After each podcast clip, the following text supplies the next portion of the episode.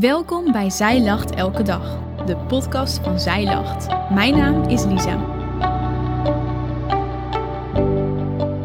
Dit is de overdenking van 23 juli door Paula Don.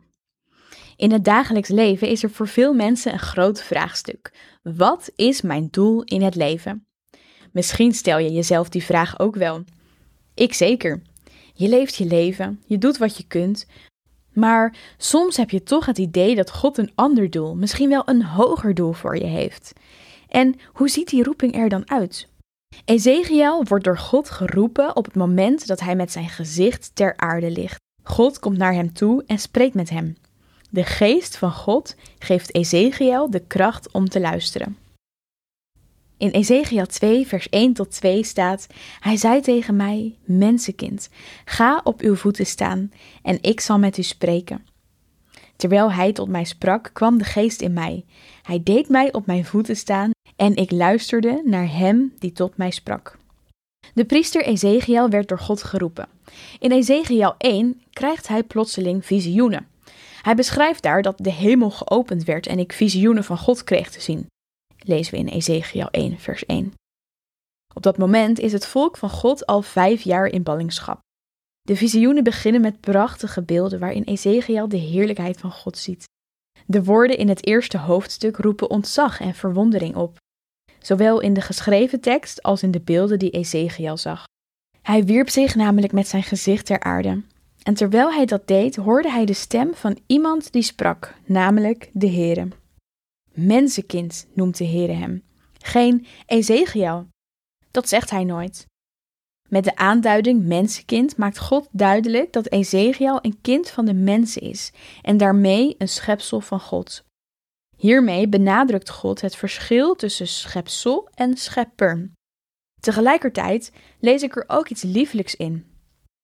Ezekiel is maar een mens, meer kan hij niet zijn. Vervolgens zegt hij: Ga op uw voeten staan. Ezekiel lag nog op de grond met zijn gezicht ter aarde. Maar God wilde hem iets zeggen. Hij wilde niet alleen tegen hem praten, maar hij wilde met hem praten. Een soort kijk me eens aan, lijkt het. God bleef niet op een afstandje, maar wilde zo dichtbij komen dat een gesprek mogelijk was. Ezekiel gehoorzaamt, maar niet uit zichzelf. Hij beschrijft dat de geest in hem kwam. De geest deed hem op zijn voeten staan. Ezekiel was waarschijnlijk nog wat verbijsterd door het visioen van de heerlijkheid van God, waardoor de kracht uit zijn lichaam was weggevloeid. Waarschijnlijk kon hij niet op eigen kracht opstaan. Hij was helemaal niet in staat om te luisteren naar Gods stem. Maar God voorzag daarin door hem te helpen. Zijn geest gaf Ezekiel de kracht. Op welke manier wil God jou en mij inzetten voor zijn koninkrijk? En hoe kom je te weten wat dat is? De roeping van Ezekiel leert ons drie dingen over God. Namelijk 1. God weet dat je mens bent.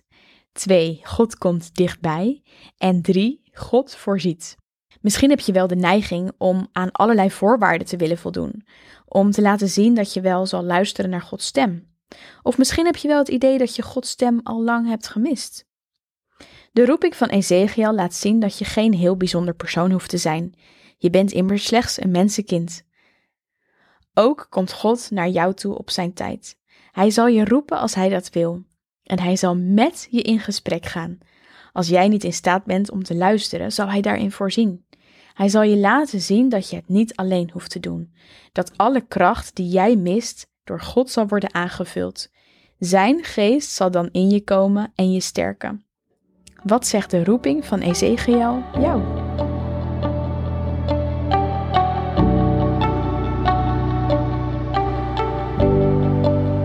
Dankjewel dat je hebt geluisterd naar de overdenking van vandaag. Wil je de overdenking nog eens nalezen? Check dan onze website.